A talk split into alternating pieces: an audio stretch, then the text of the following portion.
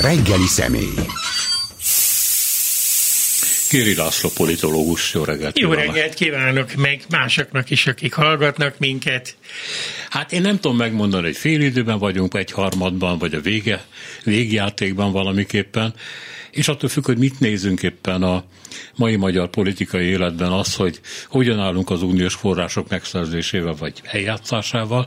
Pont volt egy interjú nemrég a Erasmus programról, meg a Horizon Europe programról, ami hát mind a kettő a veszett fejsze összes jelét mutatja, de hát lehet bízni, hogy a kormánynak az elkövetkező egy-két hónapban még megjön az esze, nem tudjuk. Más pénzeket illetően pedig hát még nagyobbak a kételyek, és a kormányzat mozgástere is úgy tűnik, amikor hát a hazai beruházásoknak, legalábbis az állami részének a csökkentése, programok leépítése, magyarán a pénzek benyerése, meg a külföldi felvételek azt mutatják, hogy mintha nem bíznának már abban, hogy ők hozzá tudnak jutni ez a pénzekhez, ami hát elég sanyarú világot hoz Magyarországon, de az, hogy ennek bármiféle politikai hátránya lenne a kormány részére, viszont most se látja az ember.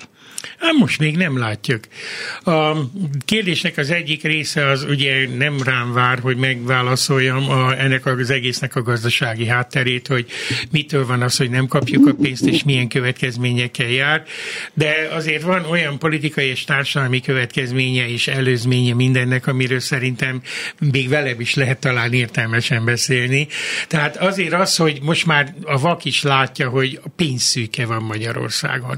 Minden olyan olyan terület, ahol az államnak kellene helytállni a megrendelések kifizetésétől, a vállalkozói réteg kifizetésétől, a, az egyes rétegeknek járó jövedelmek pótlásáig, nem beszélve arról a hihetetlen inflációs veszteségről, amit elveszít Magyarországon a fix fizetésből élők, az alkalmazotti réteg, meg a nyugdíjas réteg, tehát akárhogy nézzük, végig is milliók vesztesei ennek, és elmondhatja ugye Orbán Viktor meg Nagy Márton hetente, hogy majd milyen alacsony lesz egykoron az infláció. Ez körülbelül annyira segít, mint a pedagógusoknak most az, hogy majd 800 ezer forint lesz a fizetésetek, ha izé balháton éjfélkor majd megjön ez meg az. Szóval érteni, hogy dumával el lehet takarni valamit nagyon sokáig, és a, a hithű közönség előtt valószínűleg még tovább lehet, mint a normális életérzékkel megáldottak előtt.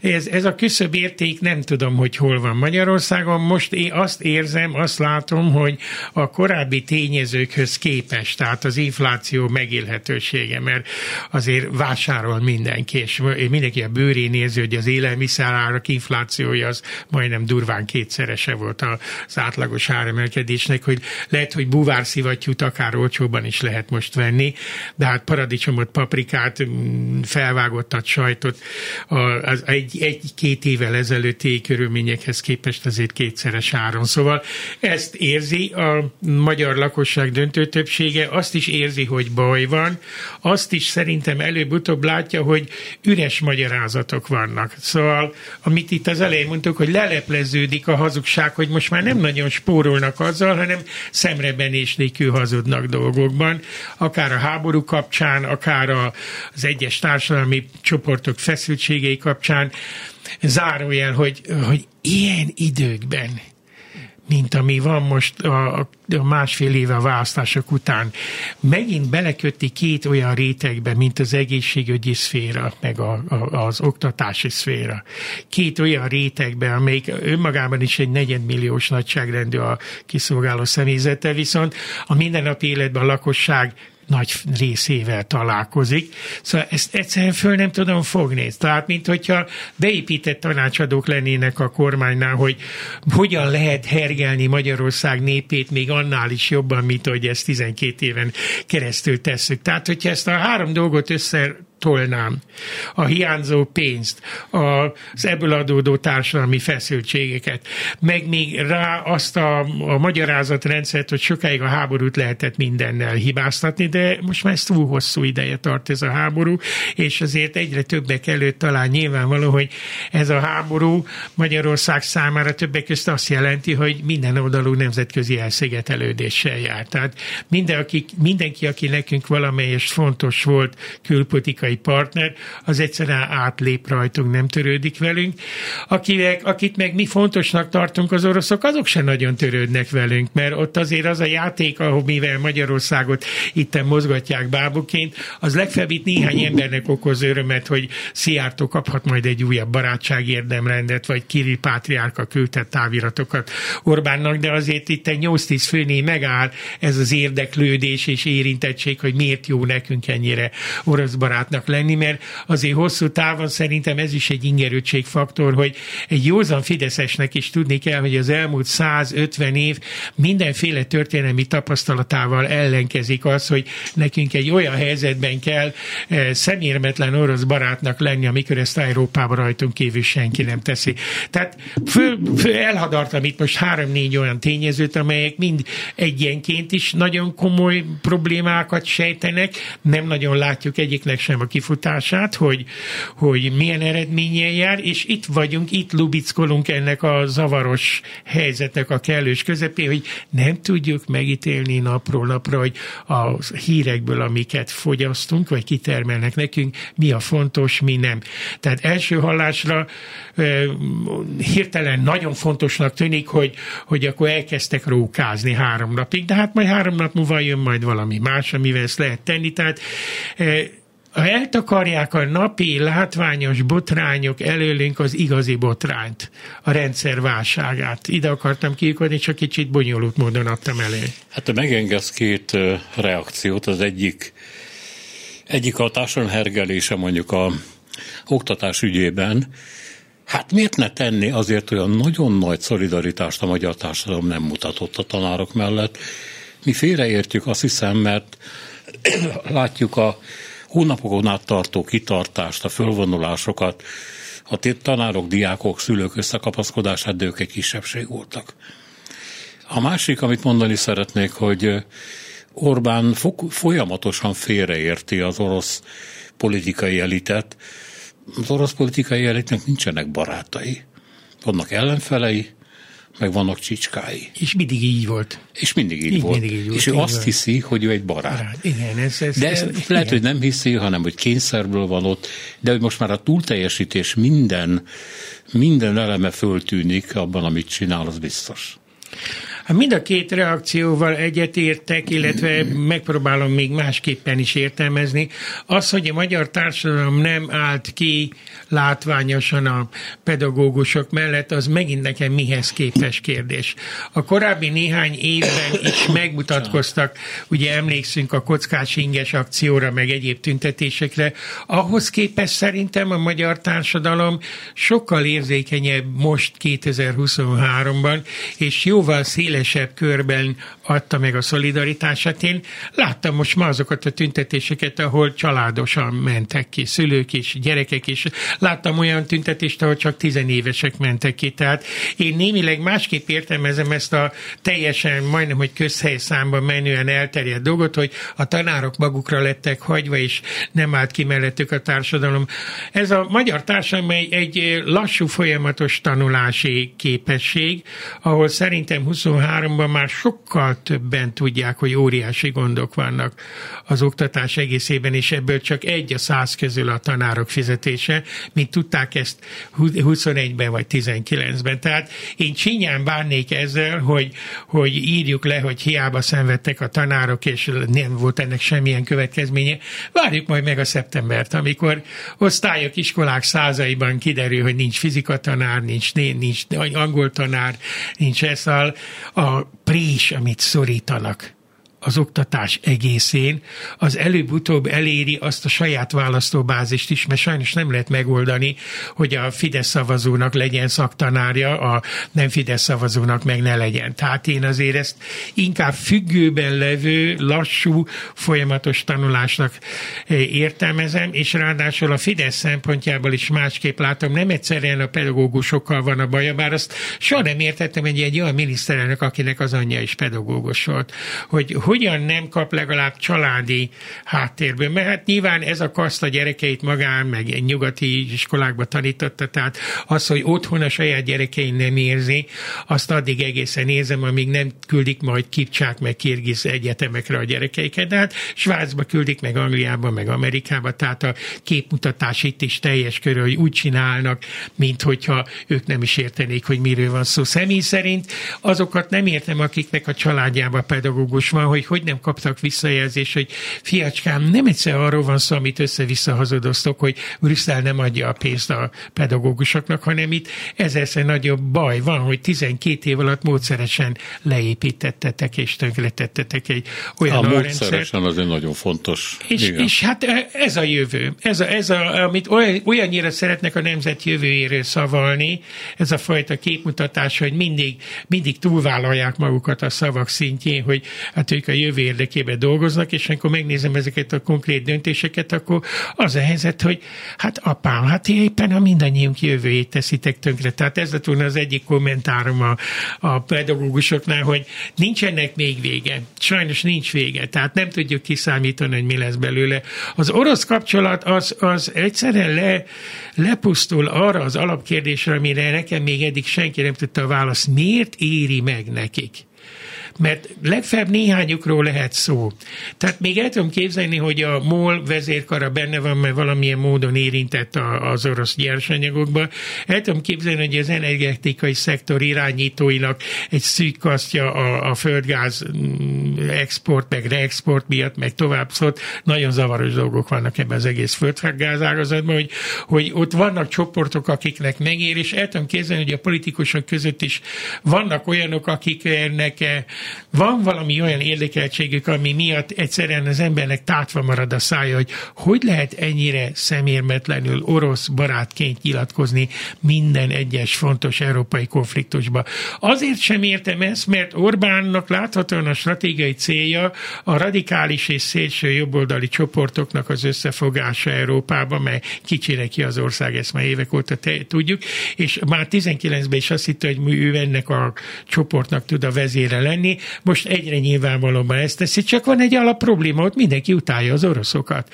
Tehát akikkel össze akar fogni a Melónitól a, a piszig a lengyelekig, ottan azért azon túl, hogy együtt őrült, őrültködnek, azért van egy alapvető különbség, hogy az ő leendő szövetségesei ugyanilyen világosan látnak orosz kontra ukrán, orosz kontra európai ügyekben, kivéve őt. Szóval ez a, hát szerintem arról nem a leg... beszélve, bocsáss meg, hogy ugye Meloni most éppen a Vox-szal tárgyalt a eh, spanyolokkal, a finnekkel, tulajdonképpen mindegyik atlanti igen, mindegyik ért erősen Atlanti, pontosan.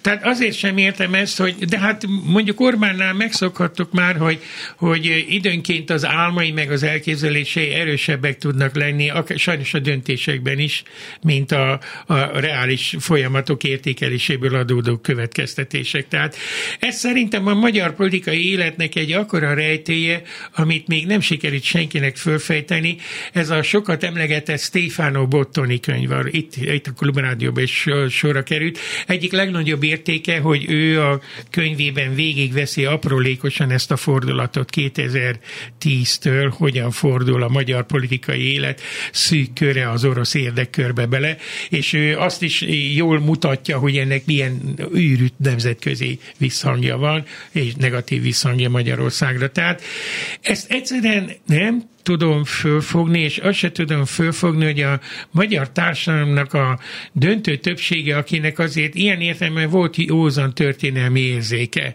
Tudhatta, hogy nekünk 1849-től egészen 1989-ig négy olyan kalandunk volt a orosz-szovjet szférával, amiből négyszer rosszul jöttünk ki, és nem hagyott különösen pozitív nyomot se a szabadságharc leverése, se az első háború, se a második, se az 56 nincs miért okunk nagyon orosz barátnak lenni olyankor, amikor mindenki Oroszországgal szembe van. Tehát erre még normális elfogadható választ nem tudott adni egyetlen magyar érintett politikus sem. Össze-vissza beszédek vannak, mindenféle szemérmetlen képmutató magyarázatok, de ezt a rejtét sajnos mi se fogjuk itt megoldani, de attól tartok, hogy ez annyiban mégsem néhány ember ügye, hogy most már a bőrömön érzem én is, és hallom mindenkit, hogy kiteszi a lábát az országból, és ha valahol bemutatkozó, hogy magyar vagy, akkor ilyen sajnálkozó, lenéző módon viszonyulnak hozzá. Nem így volt ez. Élinken emlékszem a 80-as évek végét, amikor rendszeresen mehettem már külföldi konferenciákra, és a, a rendszerváltás első 15 évében, hogy magyarnak lenni majdnem, hogy láthatatlanul jó volt. Egy Dán, egy Norvég, egy angol, egy német, egy osztrák, egy amerikai konferencián, hogyha bemutatkoztak sorba, hogy az volt az érzésem, hogy, hogy itt sorba jöttek, hogy horvát, ukrán, meg mindig, magyar, és akkor úgy, úgy, úgy egy ilyen kicsit ilyen pozitív kicsengésű gesztusrendszerrel viszonyultak hozzánk, és 2013 óta látom ennek először az elolvadását közönnyé, tehát hogy már nem vagyunk érdekesek, majd a közöny átalakulását egy ilyen, egy ilyen viszolygásá, és ma már 2023 úgy látom, hogy a, az én magyarságomhoz a, a külföldi újságíróktól, diplomatáig a, a volt kollégái, még mint a taknya zsekendőt két ujja, hogy hol van a szemétkosár, hogy hova lehetne így eh, távolodni, hogy, és ez nem az én bűnöm, meg nem az ön bűnöm, meg, meg nem több milliónké, ebben az a vicc, hogy ezt 8-10 ember teszi teszi velünk. Szóval ez, ez valami olyan rejtély, hogy hogy lehet megtenni egy ország jelentős részének az átkódolását, egy egészséges tartózkodó az oroszoktól, jó, és nálunk soha nem volt olyan, mint a lengyeleknél, az a fajta orosz gyűlölet, az engem meglepett, amikor először találkoztam ezzel, meg hát a németeknél értető okokból, de eh, nem mondom, hogy nálunk gyűlölték az oroszokat, de nem szerették, és általában mindenki meg is tudta indokolni, hogy mi miért nem szeretik, és nem volt egy ilyen ösztönös orosz barát vonzódás, és innen átalakítani a magyar közgondolkodást, hogy nyeljünk le minden további feltételezés és skrupulus nélkül olyan dolgokat, hogy mi minden körülmények között kitartunk az oroszok mellett, ha a világon más senki sem. Nagyon érdekes az elmúlt hetek politikai mozgás, hogy a kínaiak és az indiaiak óvatos távolodása, akik azért ezt korábban nem tették. Tehát ez egyszerűen olyan kulturális árat fizetünk, olyan nemzetközi lejáratódással jár, azon túl, hogy nyilván ennek megvannak a gazdasági következményei, és hogy el, elfogynak az uniós pénzek, nem csak azok fogynak el, hanem azoknak az országnak a befektetői, akik e- ide szívesen jöttek, azok se nagyon jönnek. Ki vagyunk szolgáltatva ezeknek a nagyon bizonytalan um, hátterű befektetői csoportoknak, mint Dél-Korea, meg Kína, akiknek a, az Európában való jártasságuk az olyan szempontból gyönge lábakon jár, hogy szívesen hozzák magukkal azt a gazdálkodói kultúrát, ahol a munkavállalót nem tekintik semminek, ami következik a több ezer éves ázsiai hagyományból, és ottan nem okoz soha olyan típusú üzemzavart, mint amit itt fog majd okozni. Tehát lehet, hogy kicsit hülyén hangzik, ahogy így összekapcsolok különböző köröket. Azt akartam ebből kihozni, hogy látszólag itt valami értelmetlen orosz barátságról van szó, de a mélyén, milyen koncentrikus körökben rárakódó újabb következményekből föl sem mérjük, hogy mit fizetünk ezért a kalandorságért. Most már ez több mint tíz éve tart, és egyre inkább látható, hogy ez az erre visszavezethető problémák halmoknak olyan fokozódó mennyiségével kell szembenéznünk, amit ha feltételezzük, hogy egyszer véget ér az Orbán rendszer, akkor is iszonyú munkát jelent az utódoknak. Évekig hát, tartó munkát. Igen, volt a legutóbbi felmérésekben, hát elég csúnyán, talán a neurobarométeré volt ez. Igen, igen. Én hogy tulajdonképpen Zelenszkit Hát nem sokkal bírják többen, mint Putyint, tehát Putyinnak az elfogadottsága elég nagy, és Ukrajnának, az ukránoknak a megítélése pedig rohamosan hanyatlik. Ami azért elképesztő. Hát, ha, ha nem tudom, neked mennyire munkaköri kötelezettséget belenézni a, a, a közszolgálatilag becézett kormány médiába, végül is reggeltől estig tesz ezért. Tehát állandóan az Zelenszkiről olyan hangnemben beszélnek, mint egy, egy, egy, egy bolondról, egy futóbolondról, az ukránokról pedig olyan megengedhetetlen hangnemben nekem, egy megtámadott országról, és gyakorlatilag az a fajta gúnyos szénikus, hogy azt érdemlik, amit kap, azt kapják, amit érdemelnek, hogyha Magyarországon mondjuk egy, egy, egy a lakosság egyharmada egész biztosan ki van téve annak, hogy többnyire elsődleges forrása rádiókból, tévékből, meg van ennek egy perce már a sportközvetítések alatt is, hogy te onnan értesülsz a világ dolgairól, akkor nem olyan nagyon meglepő, hogy a magyar társadalom ebben a Eurobarométer adatsorban tűnik leginkább Zelenszky ellenesnek és leginkább Putyin barátnak, de azért összességében én azt láttam az adatokból, hogy azért a többség még az alapkérdést, hogy az oroszok támadták meg, és Ukrajna megtámadott, és hogy Ukrajnát támogatni kell, azért ez még mindig a többségnél, ha csökkenő, tehát voltak korábban is ilyen Eurobarométer adatok, csökkenő mértékben, de azért még a többségnek nem ment el az esze. Visszatérve a összefoglalóthoz, amit a beszélgetés elején mondtál, van még egy dolog. Úgy tudnék, arról beszéltél, hogy mikor ér el bármilyen módon egy küszöbb szintet az a társadalmi reakció, ami nem csak azt érzi, hogy baj van, hanem erre valamiképpen reagál. Düvel, vagy, vagy kéréssel, vagy nyugtalansággal, bármivel. És itt ugye az, hogy hozzányúlnak a szociális programokhoz, ez abszolút látható, ezt úgy hozta le a média, hogy a pénzügyminiszter titokban, és nagyon lassan, és tudom én, bocsánat, hiába egy megfázás, dolgozik a munkatársaival, hogy hogy lehet azt a rengeteg pénzt valamiképpen visszavenni, amit a sok programon keresztül, meg más ilyen családtámogató programokon keresztül a kormány kiosztott, vagy megígért. Lehet, hogy még nem adta oda és hát ezeknek a visszavétele folyik. Miközben a kormányfő mondta, hogy természetesen itt igazából komoly visszavételről nincs szó, de a HVG-n olvastam egy összefoglalót, ami azt mondja, hogy de igen. Hát persze, hogy a, ugye itt két problémára van szó. Egyrészt 2010 után valóban több dimenzióban kiépítettek olyan típusú, főleg a középosztályt pártoló e, szociális intézkedéseket. Hát eleve maga ez, a, ez az adórendszer is ilyen. Tehát van egy ilyen hosszú távú probléma. A másik, hogy erre rátolódott a 2020 egy őszén kialakult pánik, hogy úristen, ha mi van, ha elveszítjük a választást, és akkor kinyomták ezt a több mint 2000 milliárd forintnyi összeget, ugye számtalan dolgokban az idő, a fiataloknak szóló adó nem fizetéstől a 13. havi nyugdíjig, a visszatérítendőig a rendvédelmi fizetés, már nem mondom végig, mert ezer forrása volt ennek, ami 2021. november és 2022. március között történt abban a szűk fél évben. Ugye akkor kinyomták azt a fajta összeget, összeget, ma már ezt pontosan látjuk azt a 2400 milliárdot, amiről azt hitték, hogy majd úgyis megjön az Uniótól.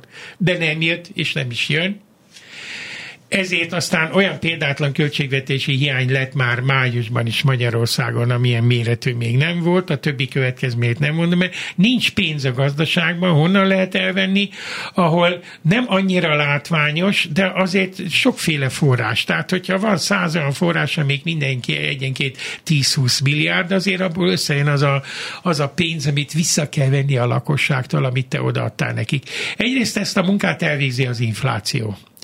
Mert az infláció úgyis elértékteníti a fix fizetésből és fix jövedelemből élőknek a, a jövedelmét mondjuk két év alatt erre alkalmas egy ilyen magas infláció. Másrészt pedig hát a költségvetés abból attól szenved, hogy kevesebb forrás jön be, hogy egész ágazatok omlanak össze. Építőipar nem tud befizetni, mert nem kap pénzt, vendéglátóipar nem tud, nem mondom végig, tehát mindenki tudja, hogy vannak ágazatok, akik, akik annyira sebzettek lettek, hogy nem tudják befizetni azt a pénzt, amit vártak tőlük. Viszont az inflációnak mégiscsak van olyan következménye, hogy egy csomó közkiadás meg azzal számolva több, többet kell érte fizetni. Tehát van itten két különböző okból fakadó probléma, ez a hosszú távú a családtámogatás és szociális támogatási rendszer, amelyik nagyon is célzott volt középrétegekre alapozott, tehát most a középrétegek fogják megszenvedni azt, amit az alattuk levők már korábban is megszenvedtek, és az inflációtól együtt fognak szenvedni. Hogy ennek milyen politikai következményei lesznek, hogy az emberek nagy része képes lesz a saját helyzetének rosszabbra fordulását átfordítani általános összefüggéseké, ezt én most nem tudom megmondani, de előbb-utóbb eljön ehhez a helyzet, mert ha egyre többen panaszkodnak egymásnak, és rájönnek, hogy ugyanaz az oka a panaszkodásnak, akkor azért ez összeáll valamivé. Nem tudom, szünetet szoktak ilyenkor tartani, hogy van egy példa, ami, ami szerintem elgondolkodtató még a Fidesz körülmények között is. Tudod, melyik volt az a egyetlen olyan váratlan ellenállás ebben a 13 évben, ami miatt azonnal meghátrált a kormány? Hmm, internet. Igen. Igen. Ami elég hirtelen pugyszerűen vezették volna be, és azt hitték, hogy nem fognak erre reagálni. Én emlékszem rá, akkor még beszélően viszonyban voltam ilyen kormánykörökkel, hogy megvoltak ugyan csütörtökön kimegy este tüntetni. Tehát amikor meghirdették, hogy mert ugye ezt a neten hirdették meg, ez is nagyon érdekes, hogy nem lesz ebből semmi, és le volt döbbenve az egész Fidesz vezérkar, hogy ekkora tömeg ment ki, és arra is rájöttek, hogy ennek a tömegnek egy jelentős része az ő szavazóbázisok volt. Ez még közel volt 2010-es választáshoz, amikor még a fiatalok mellettük voltak. Nem tudom, mennyire emlékszem, pénteken reggel bejelentette Orbán Viktor a szokásos pénteki monológba, hogy hát akkor ezt most, most akkor meggondoljuk, ezt elhalasztjuk. Szóval ez volt az egyetlen olyan példa ebben a 13 évben, amikor a kormány szembesült nagyon erős, látványos társadalmi nyomással, és azonnal meghátrált. Ebből az is következik szerintem, hogy csak akkor fog meghátrálni, ha erős, látványos, letagadhatatlan nyomással találkozik. Én őszintén szóval az SFE kapcsán is azt hittem, hogy ez lesz, mert ha emlékszel, akkor ez a nyár végétől kitartott januárig. Sokkal hosszabb volt, mint bármilyen más ilyen típusú. De úgy látszik, hogy ez egy előre eldöntött tény volt. Ott bekalkulálták, hogy kerül, amibe kerül, nemzetközi botrány, egész magyar értelmiség, alkotórétegek, nem külföldiek, minden, nem érdekel semmi, ezt, ezt letaroljuk. Tehát ott valahogy elő, meg volt előbb a halálos ítélet, mint hogy számoltak volna ennek a következményeivel. Tehát ez, hogy az internet adó kapcsán váratlan pofon érte a kormányt, akkor egész másképp viselkedik. Az összes többi esetben várt pofonokkal. Tehát a pedagógusoknál is, az egészségügyieknél is, tehát hogy akkor majd nem írom alá a szerződést, elmegyek. Ezek mind be vannak kalkulálva. Hogy nem lesz elég tanár, be van kalkulálva. Hogy elmennek külföldre, be van kalkulálva. Tehát másképp viselkedik a kormány az összes olyan konfliktus esetén, amikor többé-kevésbé tudja előre modellezni, hogy mi lesz, és teljesen másképp viselkedik olyankor, amikor azt látja, hogy, hogy, nem, nem, hogy ezt, ezt nagyon elmérte, hogy erre nem számított. Van egy köztes megoldás, érdekes, hogy erről nem esik elég szó, pedig szerintem fontos. Ez a végtelen, pofátlan eh, csiki-csuki játék, amit másfél éve játszanak a napelemesekkel. Nem tudom, mennyire követted ezt, hogy eleinte ugye az volt nagyon fontos, hogy termelte a magad energiáját, termesíted a, termentesíted a rendszert, magadat is jó jársz vele, kevesebbet fizetsz, és akkor erre több tízezer ember áldozott, befektetett. Mert azért ez sokszor milliós összeg, még egy ilyen háztetőnek, egy nyaralónak a felszerelése is. Aztán jött az energiaválság, még indokoltabb lett volna, hogy akkor ezt az önként is magától az egész ország energiahálózatát tehermentesítő, akkor már százezres létek, biztos tudod, hogy akkor hirtelen százezrek nőtek föl, hogy ajnál határozni kéne, segíteni kéne. Ehhez képest elkezdték blokkolni, nem tudom mennyire emlékszem. Igen. Majd elkezdték össze-vissza szabályozni. Ma ember nincs, aki meg tudná mondani, ezt kifejezetten figyelem hónapok óta, hogy hol engedem, hol tintom, hol engedem, hol tintom. Nem tudják eldönteni, hogy ezzel a tulajdonképpen sok szempontból az autonómiára és a szabadságra emlékeztető törekvéssel mit kezdjenek. Mert azt talán, hogy ennél kisebb lesz az energiaszámla, amit neked ki kell fizetni, mert az mind, mind import, igaz? Mert amit itt megtermelnek, azt is gázturbinák, még az, az is az kell. Tehát tulajdonképpen örülni kéne annak, hogy százezres nagyságrendben magyar családok le akarnak válni arról a fogyasztó kapacitásról, ami pénzbe kerül és külföldről kell behozni. Ehhez képest nem segítik őket, hanem állandó bizonytalanságba tartják, mert annak még nem örülnek, hogyha ilyen sok ember önálló lesz. Tehát itt ütközik a Fidesz praxisban két dolog. Az egyik, hogy megérni a pénz, a másik meg, hogy azért annyira ne szabaduljanak már tőlünk, hogy azt higgyék, hogy tőlünk függetlenül is meg lehet lenni. Lehet, hogy másokok is vannak, mert én az az érzésem, hogy az MVM meg mások, szóval itt azok, akiknek hát a, itt a kapacitásról beszélnek, hogy a rendszer. Ez nem igaz. Tehát ott az extra profit, ha valaki megnézi ebben az ágazatban a legnagyobb, szerintem azt félti az a szűk csoport, akinek nem különösebben érdekel, hogy a lakosság leváljon a, a, erre a központi energiahálózatról, de összes összességében nézve hihetetlen az a következetlenség, az a szinte havonta változó, szabályozó irány, hogy akkor engedem, nem engedem, eltolom, finanszírozom, előfinanszírozom, utólag sem engedem. Tehát itt az elmúlt másfél évben te mindenféle szabályozási modellt láttál, ennél az egyik nem kicsi, százezeres rétegnél. Na ezt a példát csak arra akarom kihozni, hogy nem kell túlbecsülni ennek a kormánynak az előre látó képességét. Tehát ahol tudja modellezni, hogy nagy botrány nem lesz, és megtehetek mindent, amit ott a pofátlanul elmegy a végletekig, majd a rogánék kitalálják, hogy milyen plakátokkal kell ezt megoldanunk. Ahol nyílt ellenállással találkozik, ott, ott eloldalok, és akkor van ez a köztes szféra, ahol, ahol maga se tudja, hogy mi, mi neki a jó hosszú távon, mert rövid távon az jó, ami a haverjaimnak kifizetődik, ez világos, tehát ez volt a legfőbb szabályozó rendszer 12 éven keresztül, de hát ezt meg külföldről finanszírozták, ez meg véget ért ez a modell. Tehát a zavar, hogy nem tudja, hogy mit csináljon ebben a köztes szférában, onnét is van, hogy hát ez a kitenyésztett haveri réteg, amelyik a magyar polgárosodás élharcosa volt, akiknek, hát biztos láttad ezt az adatot, hogy, hogy tíz év alatt az össz, a, a top száznak a vagyona milyen hihetetlen módon nőtt meg.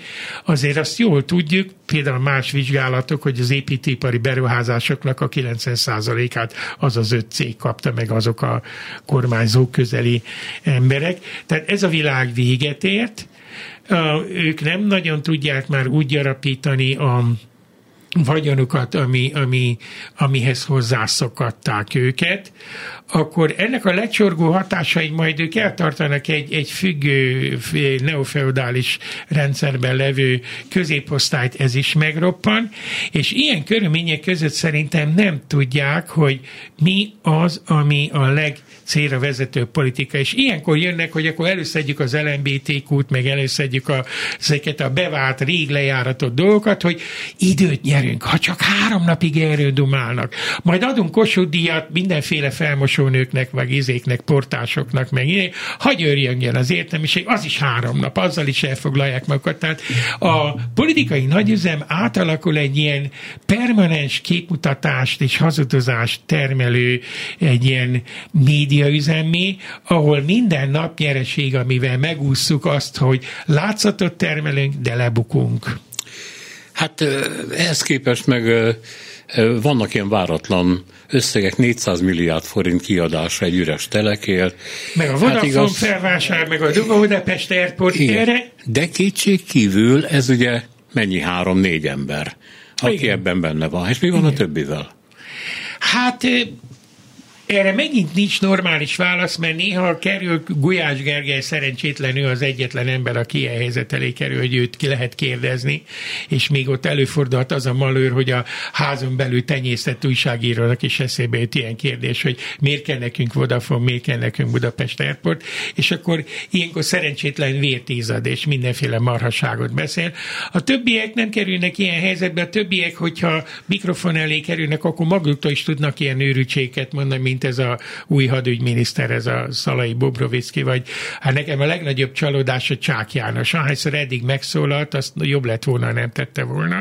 Tehát Érdekes, hogy nincsenek ebben a kormányban ma már olyan típusú személyiségek, akik képesek lennének bármely védhetetlen döntést legalább a látszatok szintjén főruházni védhető magyarázatokkal.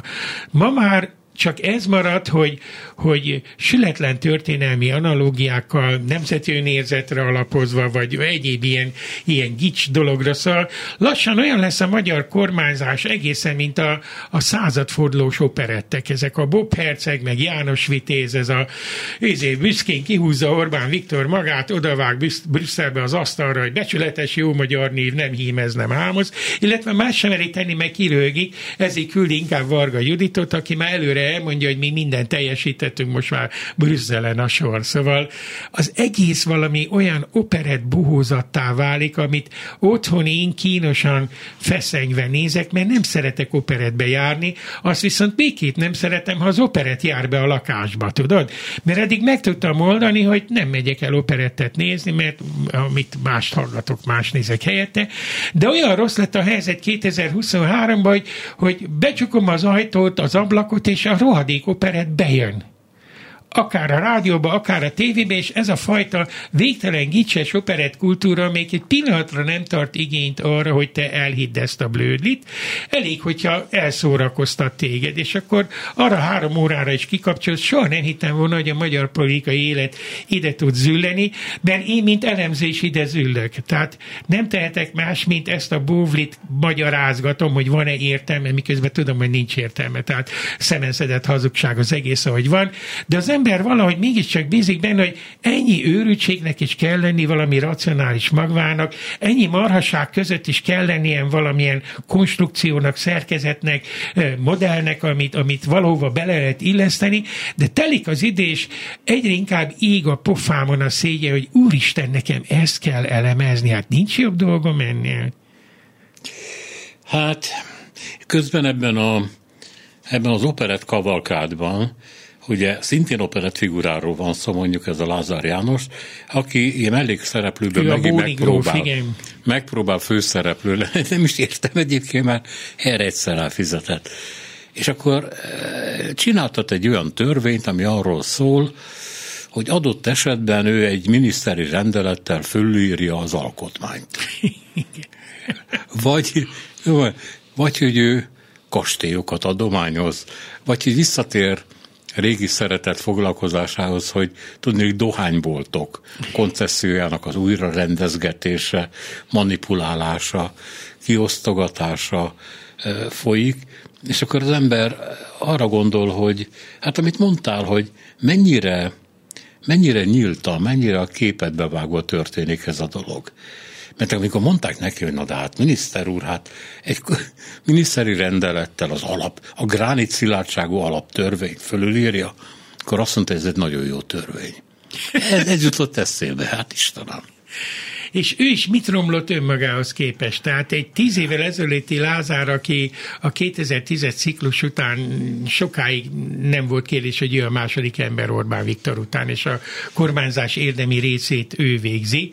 Ott még azért látszottak egyfajta intellektuális erőfeszítések, meg akkor azt hitte az ember, hogy tényleg hiszi is, amit mond. Tehát akkor nem volt ilyen érzésem, ami ma már mindegyiküknél van, hogy látom a személy, hogy egy pillanatra nem hiszi, amit mond, de őt már az sem ér érdekli, hogy a néző tudja róla, hogy ő sem hiszi a saját mondani valóját. Ez azért ez egy elég nagy morális kanyará.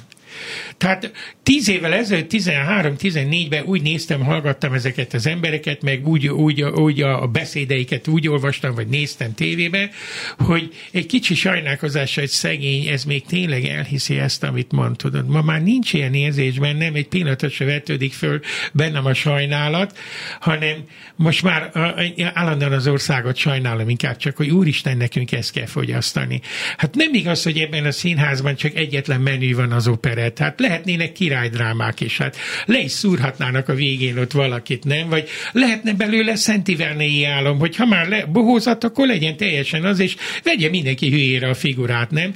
De hogy, hogy ebből a sokszínű kínálatból, a, a, a zsáner daraboktól kezdve a társadalmi drámáig mi mindent lehetne. Miért az operett az egyetlen, amit a magyar közéletben színre kell vinni? Ezt csak a hagyományjal tudom, tudom mondani, hogy, hogy engem gyerekkoromtól zavart, hogy mi köti a magyar nép nagy részét ehhez a kultúrához, ami ilyen végtelen átlátszó nyilvánvalóan, tehát ezek a, a, itt a leányvásártól kezdve a, a, a csárdás királynőik, hogy gyerekkoromban, amikor falun a, az ünnepeken ott voltam a, a nyári, ilyen augusztus 20, meg ilyen Mihály nap, meg minden, soha nem értettem, hogy a falusi rokonaim, amikor kifogytak a helybe szokásos magyar nótákból, miért kezdték énekelni az él az omnibus tetején, meg János legyen fönn a János hegyen, ezeket a 20-as évekbeli, vagy még régebbi kuplékat, amikor életben nem volt az omnibus azon a csólyos pálosi környéken, vagy röszkén, hogy meg ők se voltak a János hegyen, hogy mi a túró köti a népnek jelentős részét ehhez a fajta operett kultúrához, ez engem gyerekkoromtól ez a kulturális rejtély foglalkoztatott, és azt hiszem, hogy úgy fogok meghalni, hogy a választ se fogom soha megtudni, de valahogy ilyen évtized számra bujkál ez a fajta operett gics igény, és akkor voltak olyan időszakok, amikor a politikai élet ezt kikerülte, másféle módon viselkedett, és voltak, amikor ebbe bele tudott találni. Most azt látom, a Fidesznek ez az utolsó korszak, ez a 2010 óta, most már 13. éve, 14. éve tartó időszak, egyre inkább tart ebbe az operett gésbe, hogy egy pillanatra sem veszik komolyan saját magukat sem. Na de ez azt jelenti, hogy akkor nem is veszélyes, ami viszont nem igaz. Hát, hát és ráadásul nekem úgy tűnik, mint ez nem egy szándékos választás lett volna, hanem a rendszer lehet, hogy azért Magyarországon élünk, és, és ez így szokott történni, mint ha így elolvadna a rendszere a keze alatt. Ez jó, ez nagyon jó, és akkor a, ilyen szempontból, amit jogosan, hogy hát azért ez nem ilyen vicc, hogy én előadom, mert közben tönkre mennek egész alrendszerek, például a magyar kultúra egészét föntartó infrastruktúrális átér a filmektől a színházakig, a könyvkiadásig szép lassan szétmorzsolódik, vagy tönkre teszik, vagy kisajátítják, tehát eh, válogatja, hogy melyik rendszeren mit tudnak tenni. Tehát igen, ilyen értelemben nekem se lenne szabad elvinni viccelni ezt az egészet, mert az sem vicc, hogy a magyar média 90%-a ezt a képtelen gicset szajkózza, mert azért ezeknek súlyos morális áruk van, és megint azt tudom mondani, hogy amit ezért egy 10 percre mondtam neked, hogy már nem is ez a rendszer izgat. Szóval ez, ez már annyira kiismerhető, ez már annyira újat nem tud mondani, ha megszólalnak is, elő, el tudnám helyettük mondani a mondataikat, amiket mondanak. Engem már csak az izgat, hogy mi lesz ezek után. Szóval, hogy meddig tart a recovery period, ez a, ez a helyreállítási időszak, hogy, hogy nézem az arcokat, hogy kik lesznek, akik majd ezek után valahol visszabillentik az országot egy ilyen normálisabb útvonalra, visszaterelik a közgondolkodást, megint egy ilyen Európát inkább, mint Ázsiát szerető, a hazugság helyett inkább a, a nem hazudunk, vagy a hazugságot szégyellő, vagy a hazugságon rajta kapott rösteli a dolgot, meg elnézést kell, hogy mikor lesz újra egy ilyen világ, hogy kik lesznek ezeknek a hordozói, de egyelőre ezt sem nagyon látom az, a, az az én privát bajom. Tehát, hogy ez, ez a világ, ezt értem, ezt látom, ez még eltart egy ideig, hogy meddig tart, az ilyen rendszerek váratlanul szoktak nagyon gyorsan megbukni. Az ilyen rendszerek nem haldokolnak, az ilyen rendszerek összeomlanak, mert nincs alul se társadalmi, se morális, se kulturális alapjuk. Szilárd kultúra van, hazug morál van, és kreált társadalmi háttér. Tehát ezt a hármat le tudnám vezetni, de talán világos, hogy mire gondolok. Tehát ezért így egy kicsit a levegőben mozog, és amikor a, a kívülről jövő levegő elfújja alóla ezt a törékeny alapot, és akkor hirtelen omlik össze, de azt én nem tudom megmondani, milyenkor mindig azt szokták mondani, jó, jó, de mikor? Ez, e, az ilyennek pont ez a titka, hogy nem tudod. Állandóan eszembe jut, hogy, hogy 56 tavaszán, október 23-án Nagy Imrét nem lehetett meggyőzni délbe sokáig, hogy érdemes neki Pestre jönni. Nem tudom, mennyire emlékszel erre. Hogy hát annyira váratlanul jött az október 23 az érintett főszereplőknek is, hogy állati sokáig hitték, hogy úristen, itt most tényleg forradalmi helyzet van. Sőt, akik kimentek tüntetni délután a, a műegyetemisták, és ők se tudták, hogy ebből este forradalom lesz. Tehát a, a másik ilyen példám a, a, a 48. március 15, ami hát azért elég kevés ember volt ebben a, akkor is kicsike városban, aki eltökélt volt, és ők se tudták, hogy ebből mi, mi lesz. A, egyszer már egy műsorban mondtam neked, hogy aznap a Széchenyi azt írt a, a naplójába, hogy hallom, Kossuték valami ribilliót csináltak a városban, nekem meg egész nap fájt a fejem. Szóval Történelmileg azt Közelről, látom, közelről nézve minden Hát figyelj, más. a kumbéláik meg a börtönbe kapják meg a kormányzást. Oda mennek, azt hozzá, meg könyörögnik nekik, azt hiszem a Kozma utcai gyűjtőbe, ugye? Hát szóval tele van a magyar újkori történelem ilyen abszurditásokkal, hogy egy rendszer vége és kezdete olykor egy-két nappal előtte sem mondható meg. Tehát erre az egész Fidesz világra is azt tudom mondani, hogy lehet, hogy én már más nem fogok látni. Lehet, hogy még tíz évig ez a képtelen operett lesz, ahol mindig könyörgöm, hogy de hát van a harmadik felfoglalás, jöjjetek már vissza a tapsra, hagyjátok ma abba egy időre, lehet, hogy így telik el, lesz negyedik, ötödik, hetedik, tizedik felvonás is, de az is lehet, hogy hirtelen valaki leoltja a villanyt, és akkor úgy futnak el a sötétbe szana szét, hogy nehogy lehessen látni, hogy merre futottak. Uh, Dusánnak van egy sora, egy egy dalban, nem tudom már ki énekli, de ez még a 80-as évek, tehát messze a rendszerváltás előtt. Diadalmas fellegvárak lógnak a semmiben, ahogy beszéltél, ez jutott eszembe. Na de, ugye ezt a szocializmusról írta. Miért ez most másabb? Én csak azt mondom, hogy Értem. milyen sokáig ellógtak a felhővárak. Igen. És igen, most el, is. El. 32 évig kitartott, most ezt a rendszert ez, ez egy másik műsor lesz. Egyre inkább hajlok arra, hogy ezt a rendszert én 98-tól egységes rendszernek számoljam. Tehát, hogy ez már 25 éve tart, és azt is megmondom, hogy miért, mert tudom, volt közben 8 év, hogy nem kormányoztak. Na de az akkori ellenzéki szerepük össze nem hasonlítható a mai ellenzék szerepet. Tehát 2002 és 2010 között az akkori Fidesz, akkori Orbán Viktor és a meghatározó politikusai Ádertől kövérig mind legalább olyan erős politikai tényezők voltak a politikai viszonyok formálásában, lásd népszavazás kicsikorása és így tovább. Tehát egy kicsit, e, ha egyre nagyobb készítést nézek arra, hogy még távolabbról nézem az egészet, és én ezt egy egységes Fidesz korszaknak lássam, aminek van három periódus. Az első kormányzási időszak, amiből sokat tanultak, két dolgot. Gazdasági háttér és média nélkül nem maradunk hatalma. Ezt a kettőt megtanulták. Majd utána jön nyolc év, amíg ennek a megalapozásáért nagyon sokat tettek. Többet, mint a kormányzón levő baloldal. A se a gazdasági, se a média háttéri. Tehát ezért mondom, és utána eljött 2010 2010 a megvalósított projekt, először is azon a gazdasági hátteret, média hátteret, majd alkotmányos hátteret teremteni hozzá. Tehát én ilyen szempontból ezt a Fidesz korszakot 98-tól 2023-ig egy egységes 25 évnek látom, és az az érzésem, hogy ennek elkezdődött a lefele. Ennek a csúcspontja valahol olyan 15-20 közötti évek voltak. Azóta egyre több a gond, olyan, amit nem ők termelnek, mert előtte általában azokat a gondokat oldották meg, amiket őt, ők termeltek. 2022 után szembenéztek két olyan problémával, amit csak közvetve termeltek őt. Egyrészt a pénzhiány, mert azért azt maguknak köszönhetik, bármit is gondol erről Varga Judit, hogy miért nem kapjuk. A másik ez a háborúba való ilyen árnyékra vetődés. Most ez a kettő beárnyékolja a 2022 után kezdődő világot, és egyikükre sincs, egyik problémára sincs válaszuk. Ezért látom azt, hogy elkezdődött ez a lefele tartó időszaka ennek a 25 éves Fidesz korszaknak. Majd, hogyha azt látom, hogy akár a gazdasági válságra, amit ők azért rendesen előállítanak, akár erre a külpolitikai elszigetelődésre van érdemi válasz, akkor azt hiszem, hogy még tovább tart a Fidesz időszak. De ha ezt látom, amit másfél éve, hogy ezzel a kettővel nem tudnak megbírkózni, akkor csak azt látom, hogy a, a két alapproblémára adott rossz válasz tömege egyre inkább szüli a rossz közérzetet, egyre inkább szüli a bizonytalanságot, szüli a hülye döntések tömegét, és szüli a bábokat a közszereplők közé.